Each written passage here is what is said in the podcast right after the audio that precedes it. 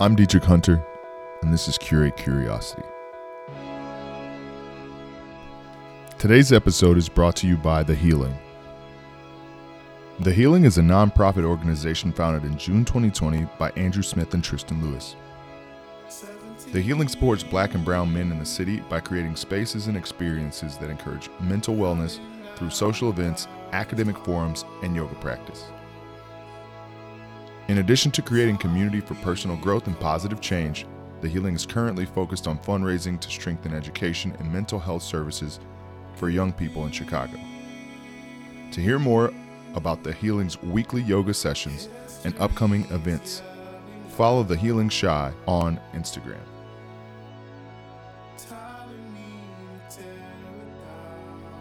If we reduce human beings to being simply physical, as Western thought is prone to do, our poverty alleviation efforts will tend to focus on material solutions. But if we remember that humans are spiritual, social, psychological, and physical beings, our poverty alleviation efforts will be more holistic in their design and execution. Stephen Corbett. When helping hurts. Sociologist Jessica Oladapo put it this way We need to be careful not to reduce multidimensional people into one dimensional ideas. Salt and Light Coalition is a grassroots movement mobilizing individuals and organizations to empower survivors of trafficking to live meaningful and purposeful lives. As we hear more about the impact of the Salt and Light Coalition we'll take a look at the way that autonomy, choice, recognition of the whole person, and personal goals play a huge role in their success as well as their ability to continue helping without hurting.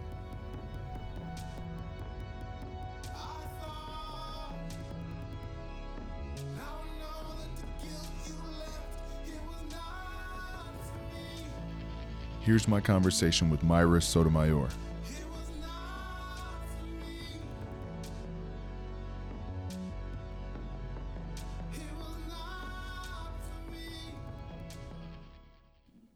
Hello, hello, hello again. Uh, this is Dietrich Hunter with Curate Curiosity. Uh, today I'm here um, with a representative from the Salt and Light Coalition, uh, Myra. Uh, Mayra, uh, what has your attention uh, right now, and what uh, would you like to tell the people a little bit about yourself? Oh, okay. Um, well, something I guess that's been a new of my passions has been um, just kind of refurbishing furniture and finding an outlet um, creative ways. I've always been a creative person, very um, DIY. So right now, especially during quarantine, and I find myself at home, I'm like always at Joann's, at Michael's, at Home Depot, um, buying buying just like random craft stuff, and then um, finding things on YouTube, finding things on Instagram, and just kind of like trying to recreate it. Um, a lot of the time, it's been more of seeing if I can accomplish it, and then it feels so good when I actually am able to like finish and like, okay, now what's the next task? So right now, my room and my apartment is filled with all these like random craft stuff.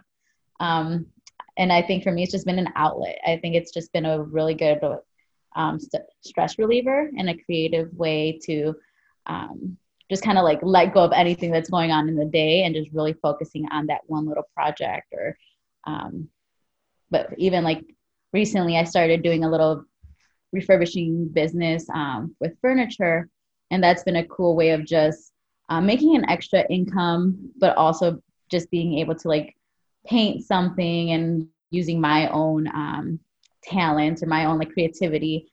Um, and it's kind of cool when people actually really enjoy it and love it, and people are actually buying my pieces. So that's been a kind of like a fun thing that I've been doing. Um, but yeah, just picking up any any hobby, random little craft stuff. It's really beautiful that things like that have been able to emerge uh, for you during this time, especially while we're out of rhythm, to be able to add some consistency and some joy to your experience. I think is that's that's awesome. I'm, i really appreciate you mm. sharing that. Uh, well, as we jump in, uh, Salt and Light Coalition uh, is is doing a lot of great work in Chicago. Uh, again, we want to focus on um, some of what they have had as far as their impact and this idea of how they, you know, support people to their own autonomy. Um, there's like a quote that I kind of want to read to frame our time. Um, and it's this idea that uh, when people are made to change, uh, they experience that as harm. Uh, but when people are supported in their growth and development based on the strengths that they already have, uh, they experience that as liberation. So I've seen and been involved um, kind of peripherally in some of the things that Salt and Light has done as far as volunteering um, and you know, going to galas and just supporting even monetarily. Um, but I think that that's one thing that has felt very unique about your organization. Um, so I hope we can dive into some of those aspects um, from your lens and, and your role in the organization. So what, what is your role overall uh, in, in Salt and Light? Um, so I'm psych- the psychotherapist. Um, so I am the one that is every single day with the women. Um, I'm the one that's like helping them through the whole journey. Like there's all the volunteers that are helping them. Like some are like behind the scene, some are like weekly basis, but I'm the one that's kind of there with them throughout their whole journey. I do the um, screenings, I do the intake. Um, I'll do like kind of like a group therapy with them. Um, I right now I also like during the pandemic I call every single one of them every week just to make sure how they're doing, what's going on with their life. Since um, when we were in the lockdown, I wasn't able to do that day, like having like that conversation when they come in the door. Um, it's kind of just making and having them feel heard. Um, but also when they graduate, I kind of do been doing with some of them a little like um, Zoom call to kind of just keep checking up on them um, but yeah, it's been more of like the client facing that I do a lot. Awesome. I appreciate that. So could you real quick, um, maybe this might be even a step back of just describe the, the work of Salt and Light uh, for those who are unfamiliar. Um, you said, you know, with the women client facing graduation, what is this uh, program? What is this initiative, you know, founded on? Yeah. So we are a one year job training program um, and we are focusing a lot of women that have either have a history of being trafficked, um, have a history of a lot of the times they have like drug um, or even sub, like substance abuse. And so for us, it's going to be helping these women find themselves, find their voice. Um, but then also at the end is going to helping them find the skills to be able to get jobs. Um, because a lot of the women are trafficked before the age of 18, um, they don't have like the um, high school diploma or like a GED or sometimes just even skills that's going to help them in their career or just having a um, sometimes like computer skills, right? Something for us that we take for granted, they don't know how to do that. So for us, it's helping them find their passion, finding their voice, finding these skills that's going to help them get a career, get a job, and then they will never have to resort to either um, selling their body for money or just going, you know, to traits that for them was just like a very easy thing to do. Yep. Thanks for breaking that down. Uh, I think that human trafficking is something that is lost on a lot of people. Um, it, it seems like I feel like I've encountered two camps people who really understand and know it, and people who have just simply are oblivious to it. So I appreciate you for kind of like giving that breakdown, and maybe we'll go deeper into that as we talk about the impact. Um, more personally, I guess, how does your story um, kind of intersect the organization? What made you like decide to join their work or do this specifically um, with the training and education you'd received? Yeah. So I actually, when before even like starting um, at Salt and Light, I was just a regular psychotherapist. It was like child adolescents, um, and I always gravitated to kind of empowering women. So a lot of my clients were women, and it was just very um, rewarding having these women like every time they came up to me every week and saying like, wow, you really helped me. Um, and then I actually heard about and Light through my church. Um, so they were partnered and they spoke about it once. And I remember just kind of going up and seeing what, it, oh, what is this about? Um, and briefly met Isabel and it was kind of just of, hey, this is, you know, I'm, I'm interested. And then I signed up to volunteer. Um, as I continued trying to volunteer, my work schedule didn't allow it. So I just kept trying to get connected. I'm like, okay, how how can I go? How um, and I just kept attending meetings. Couldn't go, but just kept attending meetings. And then um, it wasn't until one day that I met Isabel. We were at a um, eve- like evening meeting. I almost didn't go because I was tired. It was like actually it was like two years ago. Um, but then after that meeting, one day Isabel just said like, you know, hey, like I think you would be a great asset to the team. Like, what do you want to join? Um, and when I went in there, like I said, I didn't know much about trafficking. I didn't even know it was so common here in Chicago. Um, but I did have a passion for just empowering women in general. Um, and then ever since that, like I took a gamble. I definitely left my job and came to a startup nonprofit. And it's just been so rewarding. I feel that I'm making an impact every single day. Like I see that direct relationship that I have with these women. Um, and it's been difficult. I think sometimes there was a point that I felt that I was responsible for their sobriety, that I was responsible for um, them graduating the program. Um, but it's been more of me kind of letting that go and being able to know that I'm no, like I'm just responsible for putting my best effort, being there for the women. Um, and that's kind of been a challenge that I've encountered, but something that now that I'm like, okay, as I keep going in my journey too, like just healing from past um, and helping now the women also heal from their past as well. It's really huge. There's a lot to unpack, I think, in a lot of what you shared. This idea of, you know, locus of control um, as you enter into a helping field or helping profession is a huge thing that just will let you sleep at night. Um, this idea of saying, you know, support is within my control, but making the change is not you know what i mean? Influencing and being there to communicate love is there but like reception and like follow through those are things that are you know really in people's hands and i think that goes back to kind of that quote of like people experiencing that support is liberation because in a real way they they do the change and transformation through their own decisions and through their own commitments um, rather than our efforts. I think i've struggled with that as i'm a teacher um, and i was a youth worker for a couple years in the church. And i think that in those times where you see you know kids you know go to jail or kids be gunned down or different things that happen and you're like well, what if I would have had one more program and that kid wouldn't have, you know, been here or there or all these things. And you kind of, in my mind, at least, I've kind of gone around some of those scenarios in circles. And the only thing that's in my control is, is the support of them. And I can't control every aspect of their environment. I can control every decision they're going to make. And even if I could, who knows if I'd make the right choice. Right. So I really support that idea that you said there of like making sure you make space for everyone's autonomy again, which is why I think I wanted to hear from um, your organization specifically because I just I really get that vibe that the the women are really the masters of their own destiny. It's just that you guys are just like people on the road with them, and I think that that is a beautiful model and one that I want to understand more um, as I you know involve myself volunteering or um, investigate other cool things happening in our city. Um, so I really yeah. appreciate that. I think a lot of our women, every time when they come to the program, they one of the things that they really get out of it is that they said that they they felt seen and heard. Um, so for a lot of the times, they've never they kind of put, I guess, a barrier or a limit to what their dreams are, and then they say coming to Salt and Light, it's just been their dreams have been endless. There's so many possibilities, um, and they even say that the fact that we would hear out their dreams and even help them or even say like oh yeah i know this person. Let me get you connected to here um, that for them that's that speaks volumes that they've said. That's really beautiful. Awesome. I think that that's a good segue to to another question that comes to mind that i was wanting to hear about. It's like excuse me.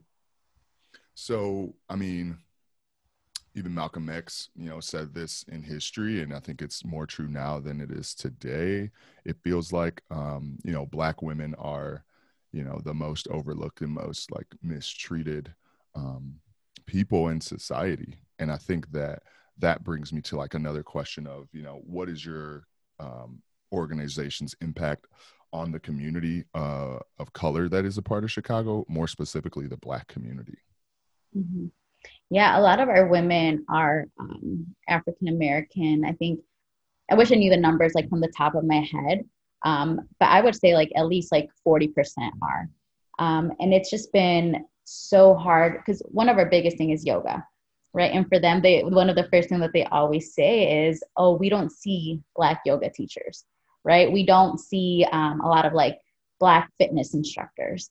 Um, and so for us, showing them a lot of this nutrition and yoga and fitness and helping them heal like in a holistic way um, we are exposing them to things that maybe they might have not been exposed to.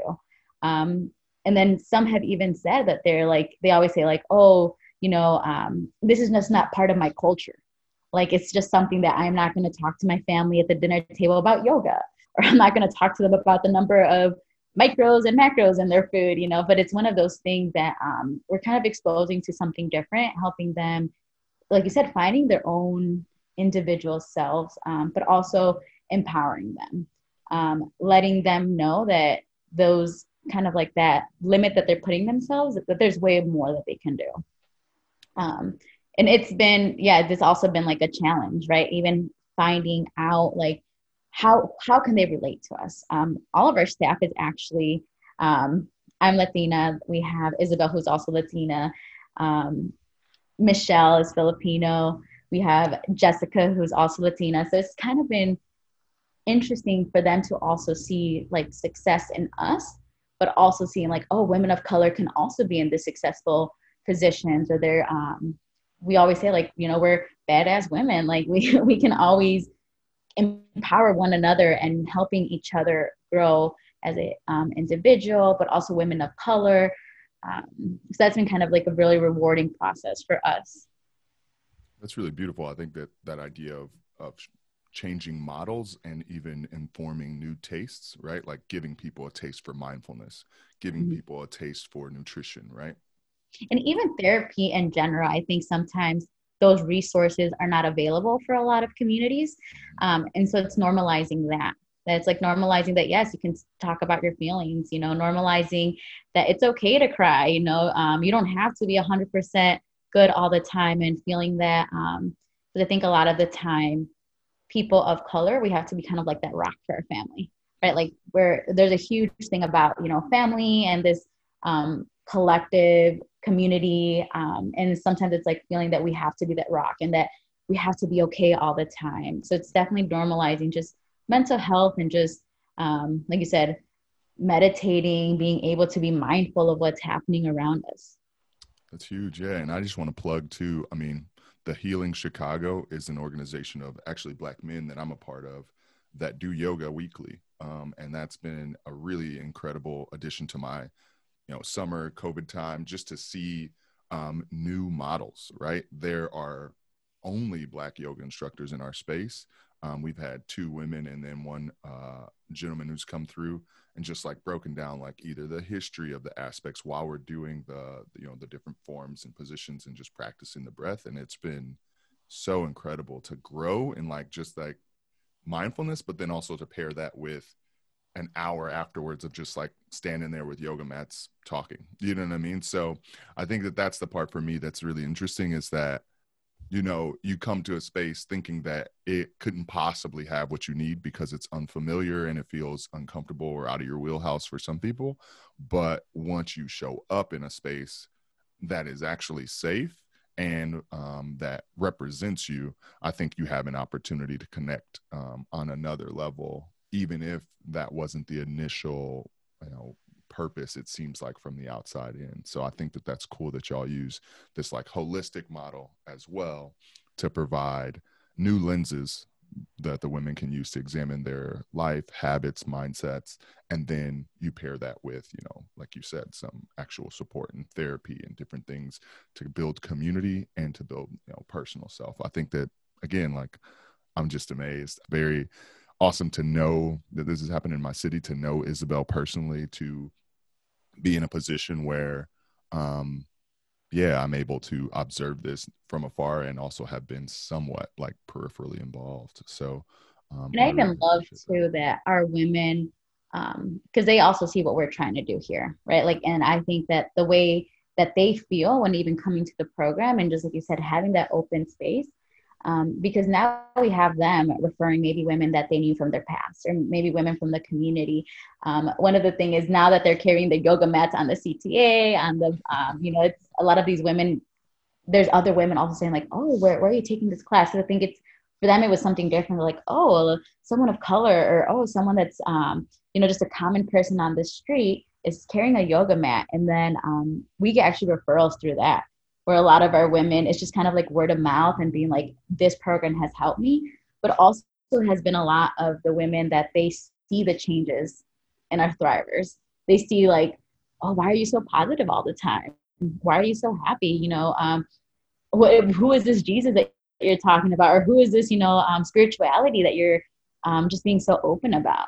Yeah that's incredible. I think I mean the best you know the best marketing is a referral that came for free you know what i mean? So that's really awesome that that's happening for y'all because i think that that's a good move in the right direction and i think one thing just to return to something else you said about you know the intersectionality of like the, these women are a part of a system that is not this group you know what i mean? They have family systems that they're a part of um, and communities and i think it's cool the intersection of on one end you know you're getting people who are also in similar scenarios to join um, some of the healing available via salt and light coalition. Um, but then i think on another layer what you mentioned before of like uh, being a person who's making shifts and changes in your life and then being in a family where maybe some of that is you know not the normal rhythm um, can be difficult. I think that i i've talked to students even about this this idea of um, gaining success and then staying connected to your community is almost doubly as hard because even when you gain that success then the community still pulls on you out of your success right? Because they're like you're successful while i need some support in this way or you're successful like you know pay some for some of these groceries pay for some of this rent or like you know what i mean? Different things where it's like at 19 you really just like need to be able to like, go to school um at least in my mind but like in a real way when you're in a system that doesn't have it all um consistently um resources and whatnot i think that that success can be difficult to maintain right? Because even as these women gain that you know success and mindfulness and personal wins those i think some of those returns um, can be mm, difficult to maintain. Yeah difficult to maintain in a system where um, you know there's conflict with that growth. And there's also we we'd like talk to the women about that too obviously about like just you know finding themselves but we also there's a section where we talk about like um, the people from your past right? Like the ones that are going to say oh i need you when you were this or i knew you this and like kind of being like oh you think you're too good for us now. Um, and even for them being mindful of like no, it's not that I'm too good for everybody, is because I'm just developing to a different person, right? I might not be the same person that I was before, like 10 years ago, or even when um, they were they were in the you know in their um, addiction or they were in the um, the situation that they were in that it's like no i'm not the same person anymore um, so it has been really good for the women to even be reflecting on that too right like um, maybe in the past they were always like they said, having to help the community, right? But then also those people that are going to be like kind of like trying to keep pulling you back from your success, um, wanting you to be the same person that you were before. Um, and no, change is not bad, right? Change definitely could be good. Um, and so in helping them embrace their change too.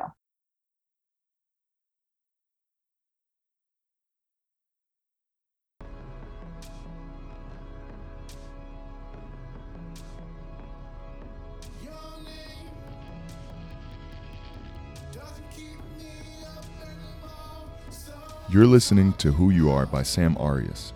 You can find more Sam Arias music and merch on Spotify and at samariasmusic.com. That's S A M A R I A S music.com.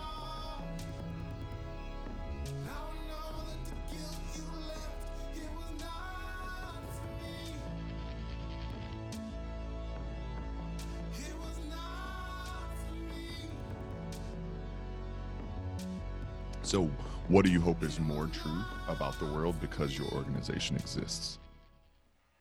Definitely, I think it's going to be more of just like building up from one another, um, right? Like women lifting up women instead of um, using each other as competition or viewing it um, kind of just like because yeah especially in a world where there's not that many women leaders it might seem like it's a competition like having to get there or there's only one job but it's like kind of being like more like no let's use each other like let's use those connections being able to help one another um, building each other up um, but also there's like there's enough room for all of us up um, wherever you know we want to be um, and it's not having to think that it's like more of like a pyramid but more of like a platform like we can all be up there.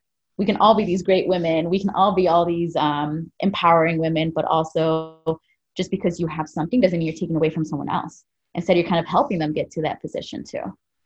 Yeah, I love that. I think that there's this thing, even in the black community, that's often talked about that I think, I mean, if I'm honest, I've kind of struggled with this and exiting this thought of like being like the they call it the HNIC is like the head one in charge. You know what I mean?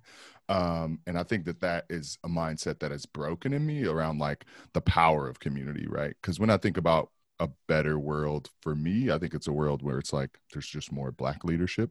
Um, so when I think about that, I can't obtain black leadership and you know at the same time be pushing down on black leaders. That doesn't make a lot of sense. So I, I really jive with the idea that you brought there uh, with that layer of women um, uh, being something that it's it's something where you could get, get the door open, leave it cracked. You know what I mean? Leave that window open so somebody else can get in behind you or come in with you. So yeah, and I tell a lot of our women too. Like we already have sometimes a lot of different factors that are preventing us right from these little leadership roles um, a lot of the times it's going to be like our socioeconomic status it's going to be our gender that's already one but um, i guess these women have another difficult layer of also they have their background you know they have um, their substance abuse in the past um, so it's kind of like they already have to prove to other people like they don't have to be proving to ourselves like we know to you know to all the women here that it's like no we, we already know like the person that you are capable of being um, so it's yeah, it's definitely working against all those different layers and different, um,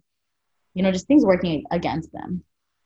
With some of these, you know, pasts being a part of these women's stories, whether it be substance abuse or um, being sex trafficked and maybe um, facing, you know, legal trouble because of those things, how does that intersect your, you know, job placement and training um, for for the women? Like, do you have partners that you know have like really thought through and understand that or is that something that just hasn't been an issue here in illinois at this time oh yeah it's, it's definitely an issue i think we're working to get all these um, different organizations and jobs just to kind of build that um, partnership with us.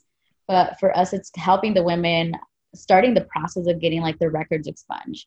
Um, for a lot of them they, they might not have like high school diplomas or ged so helping them get to that process too. So um, I kind of see it as there's like a platform or there's like a where the women start.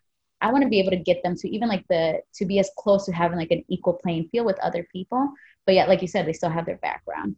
Um, but then it's also a lot of the times that these employers when they hire some of the women, they see the hardworking that they are. They see the women that they like. They currently see them who they are now. Mm-hmm. So for us, it's definitely working with them to be like, no, they it's not who they're the past is, right? Like these women have changed. These women, um, and a lot of the time is kind of also having them understand that it was um, a lot of, when they were in this situation, it was because of right a manipulation of gaslighting, of oppression, um, and it wasn't their fault. It wasn't their choice. A lot of the time, they had no choice. Um, so kind of like seeing that they have overcome that um, and helping them, you know, get jobs that doesn't is not looking at their background. Um, but we're definitely trying to help them just to be able to once they leave Salt and Light, that they're kind of more of like an equal playing field and they're being seen more of the person that they are today and not who they were five years ago, ten years ago. It's really awesome. And it's cool that again, that wraparound service is I think one of the biggest points. It's not like, oh, we're gonna push you to do this with someone else. Like we're gonna take this on as a part of you know one of the hurdles that we're going to jump together um, with you and i think that that's really cool that's really awesome um, one of the things i wanted to ask also is what's then maybe one of your proudest moments uh, serving um, and you know helping without hurting in that way mm-hmm. for me it's been more of like there i mean obviously like, right but even being human sometimes we start um, doubting ourselves and feeling like sometimes I don't do enough of the work or what what could have done better. Like I think that what you mentioned, right? Like should there have been one extra program? Um, and I guess the proudest moments have just been when these women are like either during graduation or even when they like sharing their story, and somehow my name is in their story. Um, and so for me, it just shows that I'm making these changes in these smaller little, um, right? Um, I guess smaller, like a micro and so for me, it's like I think because I'm not changing the world and we're not ending trafficking right now, um, that sometimes it's when I kind of feel like, oh, oh, what am I doing? But then seeing those little changes that I'm like, okay, just by like listening to them, you know, um, like even the women they say that they're like, you're like a sister to us, you know, and it's like, and I always tell them I'm gonna be that sister that you don't want, but you have no choice because I'm still gonna be there. You know, you're gonna hate me some of the days and you're gonna love me um, but at the end of the day, I'm there. Like I'm family. I'm going to be there for you and helping you guys succeed. Um, so yeah, it's just kind of like, and it's a very like help heartfelt moment too, like saying like, oh, Myra has made a difference, you know. And I was like, you know, I'm I'm glad that that hard work is, you know, um, and then also when they get jobs, you know, that I'm just like, I, I sincerely see them from the beginning. Um, in the beginning, they come sometimes and they might seem lost. They're kind of like disheveled. They they're not used to structure. They're not used to certain times. And then once they're graduate, they're a different person. Like they have a whole different like posture and poise and um, just like it's kind of like seeing your kid going from kindergarten all the way to high school and just being like, wow. Um, even though we do it in one year, it's just it's interesting the transformation that we do see.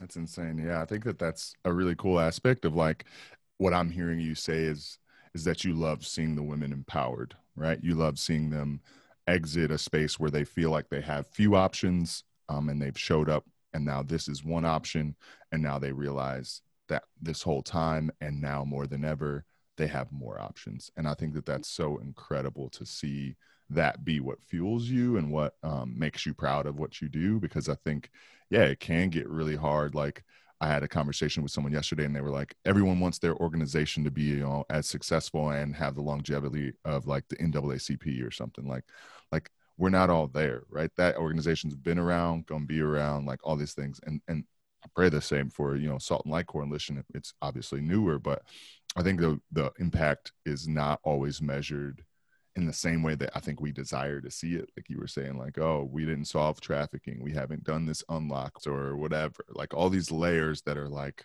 potential metrics um, that are on the table, um, but aren't the only thing happening. And I think that that's that's really key. I think that we we can all benefit from digesting our experience with some grace, but also digesting our experience from the the small impact because yeah, I think that um, it isn't small to the to the women, and it's it's still very important, right? It's still very important. Who knows what can be birthed out of a movement um, or into a movement from the efforts of today. Um, so mm-hmm. I mm. think that that consistency is is really key. And I even think back to you know one of the bigger times that I've worked with Salt and Light um, was about a summer or two ago.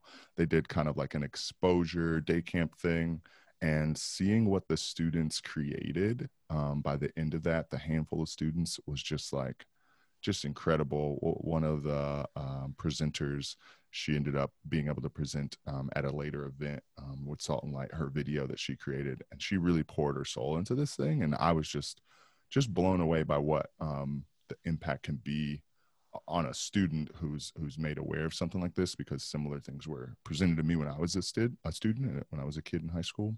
But just understanding that like you know that summer program could be you know something that you know births the next iteration of salt and light which yeah. is just like that's just so crazy and especially like you said getting these um, younger leaders and right and having them be becoming like active in just like this fight against human trafficking but also um, for them to even see the signs, like for their friends or for themselves. Um, because yeah, a lot of the times, like life happens, right? Like we we don't choose to know where we're living at. We sometimes we we can't choose the situation that we are, but we can definitely choose the choices that we're going to make in the future, right? Or what what are some stuff that I can prevent that? Um, no, yeah, that was very empowering and sometimes something that we don't talk to kids about or we don't talk to teens about um, but yeah, it's just really powerful seeing those leaders emerging. Um, and yeah, and that video was amazing, you know, and it was one of those things. Um, I know they played it again at the gala, and I had like small gathering here for art, like since we had like a virtual gala, and I remember like we're going through this video, and I'm like, yeah, and she made it. You know, she's in her teen. Everybody's like, wait, what? And I was like, yeah. Um, so definitely targeting different audiences too. Yeah. I think it's so beautiful. Yeah, I remember the question still stands out from the video. It's like I think it even starts like, "What if that was me?" You know what I mean? Like that's such a basic, you know, elementary question, but it is the center of it. It's like recognizing, you know, before, during, and after these experiences that have really kind of taken these women's lives in some ways off track of what they they could uh, have obtained for themselves or even wanted for themselves. Um, they still in that process were people who you know were really image bearers right they they weren't you know those decisions that they made um, and i think that recognizing their humanity in advance of those those um, decisions or just the situations like you said without even being able to choose um, and then now being able to look at them and say hey like even after all that you you still you still have value. You're still um, someone with strength. You're still these things. Uh, we all bear that image uh, of value something eternal something strong something that's gonna be there. Even with or without decisions that part never changes um, whether we you know really believe that or not. And i think that that's something that we could stand to remind each other of is that we all kind of bear an image that is um, bigger than us and still in us as um, something that's unique um, but something that is um, to be valued to be respected and valued. What's something difficult what's one difficult moment you've had and experienced um, in this work? I'm not sure how long you've worked with salt and light or in general in like a helping profession but um, yeah what's what's a difficult experience that you've had um, doing this work? Yeah. Oh, yeah it's going to be two years that i've been with salt and light. Um, but i think definitely just talking a little bit more of what we just talked um, a little bit earlier about just you know not having all that responsibility fall on me like we've mentioned um, that i can only do so much and not feeling that i I'm responsible for um, every single thing of their life. Because, um, yeah, especially with empowering them, we want them to have that ability for them to do it themselves too, and not feeling that I'm the one that has to be like, oh, let me get them housing, let me get them, you know, uh, you know, everything. That is just kind of more of like letting that go, but also trusting that what I have been teaching them, what we've been um, walking with them in their journey, that they are learning that. Um, and a lot of the time too has been kind of having a boundary of the issues that the women have and all the trauma that they have been going um, and not taking that home with me because um, mm. that could be very difficult when i have over 30 women um, right confiding in me they feel that i'm like the one that's like helping them solve their problems um, and then being able to kind of like leave that at the door come home um, de-stress a little um, and then get fueled again for the next day. Um, yeah, especially with this profession, the burnout rate is so high. And so just making sure that I'm taking that time for myself too, because I can't pour from an empty glass. So I got to make sure that I am continuously filling my cup so I can keep um, pouring into theirs. Yeah, that's huge. I think that that's any helping profession stands to really hear what you just said again. And I think for me, it's, you know, getting outside. I always tell my wife and friends and stuff um, that when I get outside for, you know, an hour on the weekend, whether it's a run, a hike, or whatever, I feel like I'm just like almost like brushing my brain. You know what I mean? Like I'm like cleaning out the things that have either congested me or stressed me during the week. And uh, yeah, I'd want to know what are some of the things that you do to de stress? Like, how do you de-escalate and like kind of come down from you know carrying a lot of that weight? Yeah. Um, well especially during the pandemic there was a point that i wasn't doing in a healthy way. I was definitely coming home and just i would get lost in the social media. Mm-hmm. um, and it was just kind of one of those things that i would look down and then when i looked up at the clock it was already almost nine o'clock. And i'm like how did that happen um, so i started like kind of being mindful of what I was doing and then finding healthier ways to do it. So now it's just been me um, working out. Like I joined a CrossFit gym, so that's been one of the huge stress reliever for me. It's like being able to wake up and just kind of start my day already like feeling um, pumped. And then it's also been like the crafting and just like the art um, creative outlet has been a huge way of being able to de-stress. Um, because right now since we're using zoom so much the last thing that i want to do is calling people the last thing i want right. to do is zoom call sometimes because it's been um, i'm doing that so much for my job so it's been just finding that time for myself mm. um, but also making sure that i'm not just i felt like a potato sometimes like just like laying on the couch and just on my phone so it's definitely been more of like being active um, having my mind be somewhere else but still being able to be like mindful of where i'm at yeah, as an extrovert, I think I experienced this time very awkwardly because it's like I want to connect with people, but definitely not virtually anymore. Like I need, you know, face to face connections more now than ever. So anytime that I have and I can find that, I, I try to um, because it's it's definitely difficult to only have the option of calling people when that's what I've done all day. Yeah. so, yeah. Yeah, that's real. That's really awesome.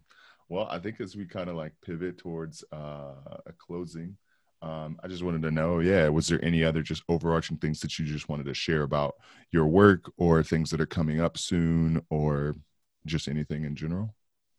Um, yeah, we actually have a 5K coming up in two weeks.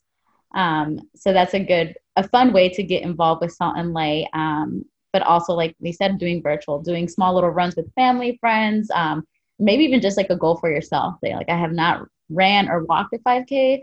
Let me just push myself to actually know that that walk is going to be helping other women. Um, but yeah, I think social media, like just connecting with us in social media, has helped a lot um, because I've been trying my best to give like a glimpse of what we do on a daily basis.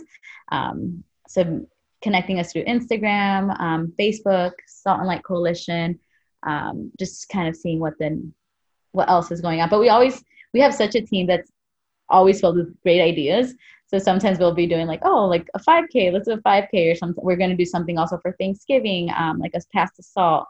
Um, so just connecting with us and all those outlets will help even just learn a little bit more and kind of seeing how we can help on smaller scales here in Chicago.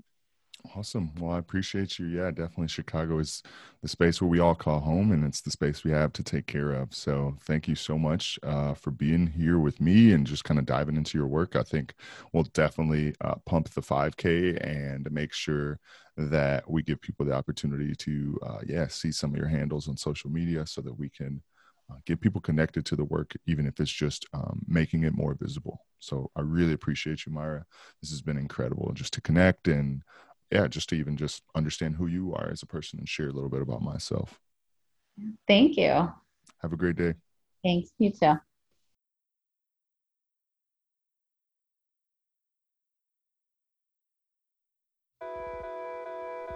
Today's episode is brought to you by Sankofa 1619 LLC.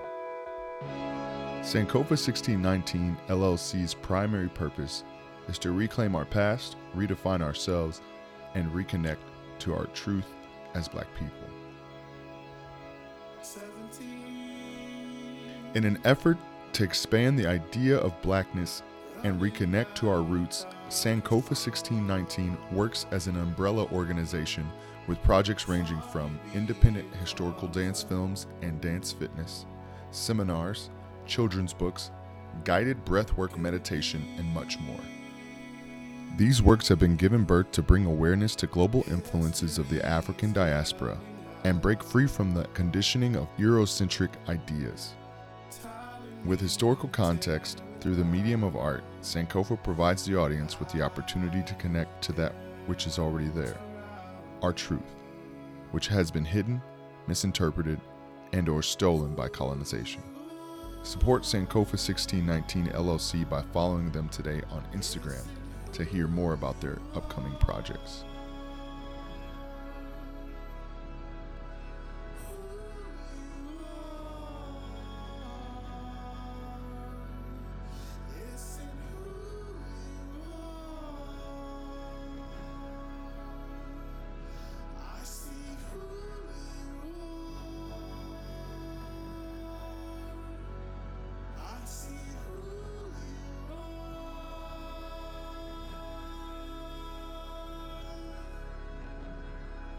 I'm Dietrich Hunter, and this is Curate Curiosity.